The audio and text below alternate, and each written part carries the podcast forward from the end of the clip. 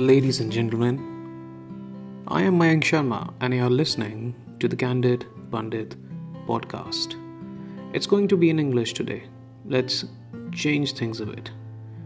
Thank you so much for all the reception which I'm getting for the earlier episodes and you know it's so so beautiful when people appreciate you for something which you have created out of the scratch and uh, what makes me more happy is that the stuff which i undergo it's the same stuff which a lot of people have been through or they're going through i get a lot of uh, recommendation from my friends that Mayank you can talk about so many things which no one talks about you can you know because it's like a safe space where no one is judging you. You can always tell what issues you have been going through and how things can be changed for your own well being.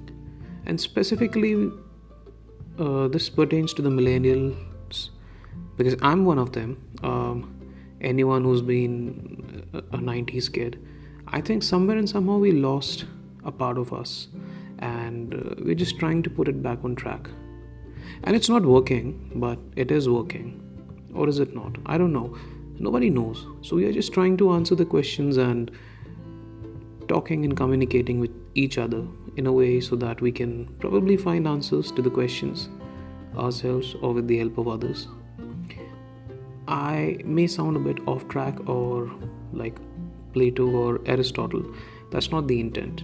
Anyhow, coming back to the topic, someone was asking me, Mayank, it's pandemic, it's COVID 19, and things are going to be different.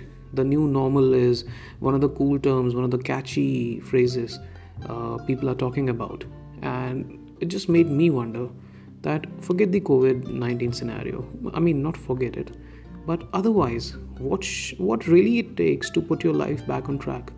And I did a bit of research, I read a lot of articles, and I stumbled upon some really, um, I would say, interesting uh, concepts, some really interesting ideas which people had.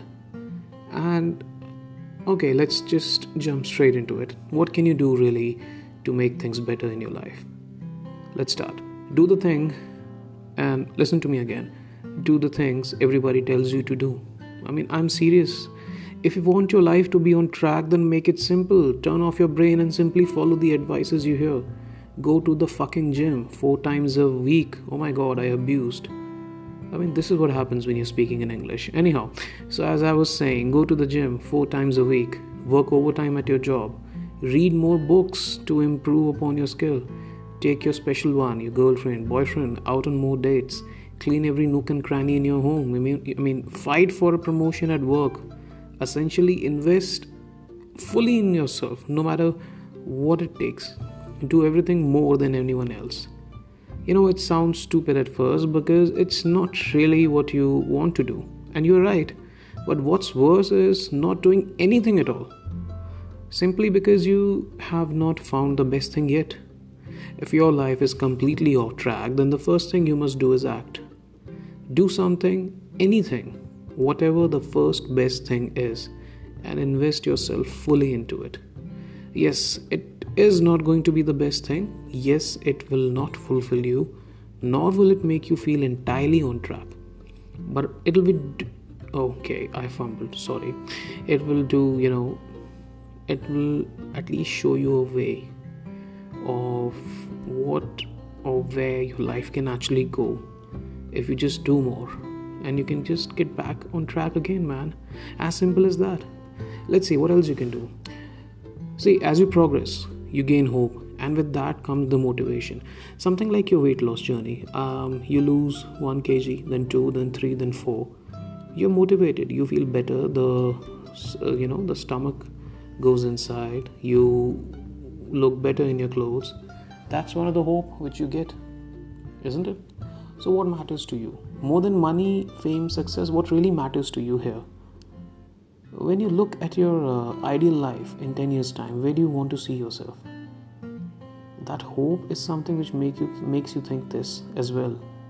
And you know, wherever you see yourself, when you think about it, what are the things you really want then which can truly leave you speechless? What are the moments that take your breath away? Like, you know, the moments which you'll be truly grateful for what will you really love then?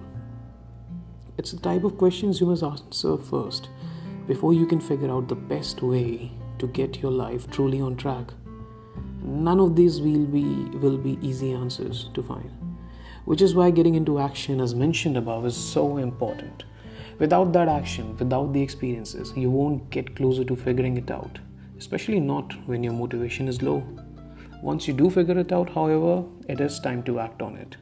Take whatever you find seriously. That is to say, no matter how crazy it may sound, no matter how unconventional it may be, no matter how large the dream or goal, give that path an honest shot. That means planning out as much as you possibly can, creating habits and an environment that will make the path as easy as possible and giving every step on it a true chance. If your goal, for example, is to stand on stage one day and talking to hundreds and thousands of people, then take that seriously. Find out how other speakers started out, who they contacted, how they did it, how long it took them to reach that fame, and what they learned along the way. You know create habits atomic habits that improves your speaking skills. Make it a habit to send out messages daily and create an environment in which you can practice speaking as much as possible go to the events for free get a speaking coach. I mean do whatever. Shoot youtube videos. Start messaging as many places as possible to speak at. Watch videos of other speakers. Take notes. Join toastmaster or online classes. Start writing your own speeches.